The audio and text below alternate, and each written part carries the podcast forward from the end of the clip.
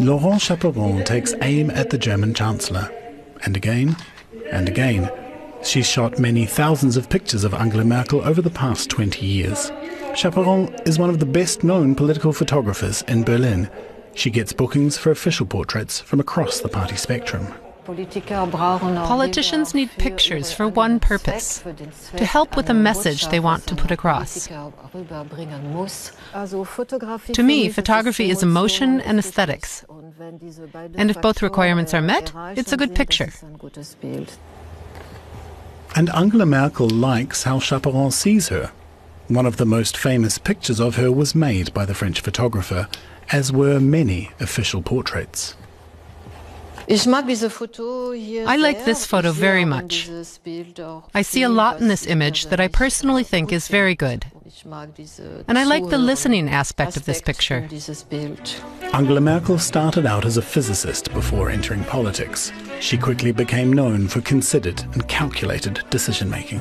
This tendency toward controlled communication is a part of her political style, her way of always keeping her end goal in mind. If you're asking yourself, where do I want to end up? You think about how your communication will help you get that result. So you try to avoid premature, hasty communication. Early in her political career, Angela Merkel gave little thought to her appearance. She had no interest in finding the right hairstyle and outfit for the cameras. She's had to learn that. She had to learn that carefully staged appearances and toned down appearances make her look stronger, but also more unapproachable and respected seriöser macht. She turned this to her advantage in 2006 when the global finance crisis threatened to bring entire nations to their knees.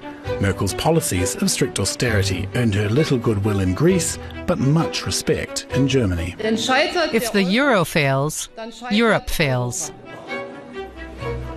She made her position in the refugee crisis of 2015 just as clear, likely Merkel's greatest challenge.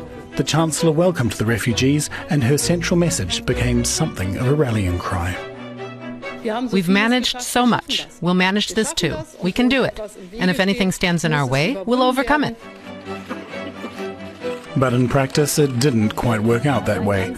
The Eastern European Union members, in particular, balked at joining any common policy on the refugee issue. And in Germany, right wing groups stirred up fears of foreign cultures and enjoyed growing support. I think she was asking too much of the people in the refugee crisis with her very toned down style of communication. After an initial euphoria, in the end, many people were left feeling quite anxious, a bit steamrollered. Developments in the social media landscape also played a role.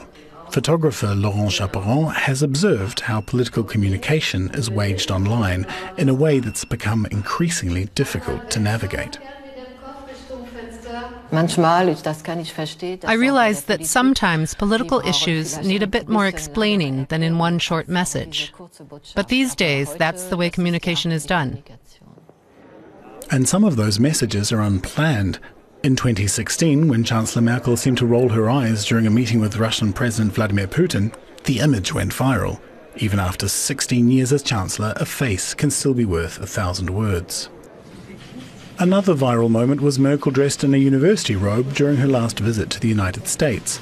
It's often such memories that inspire a personal observation or two as her time in office draws to a close. I suppose that out of force of habit, I'll be thinking about what I have to do next. And then I'll suddenly realize that's someone else's job. I think I'll like that quite a bit. I think people in this country will miss Angela Merkel's toned down political style and toned down political communication. Everything around us is becoming more hectic. Social media messages will be shorter, snappier. In terms of communication, Angela Merkel is an oasis of calm. It doesn't do any good if politics are just as keyed up as the media.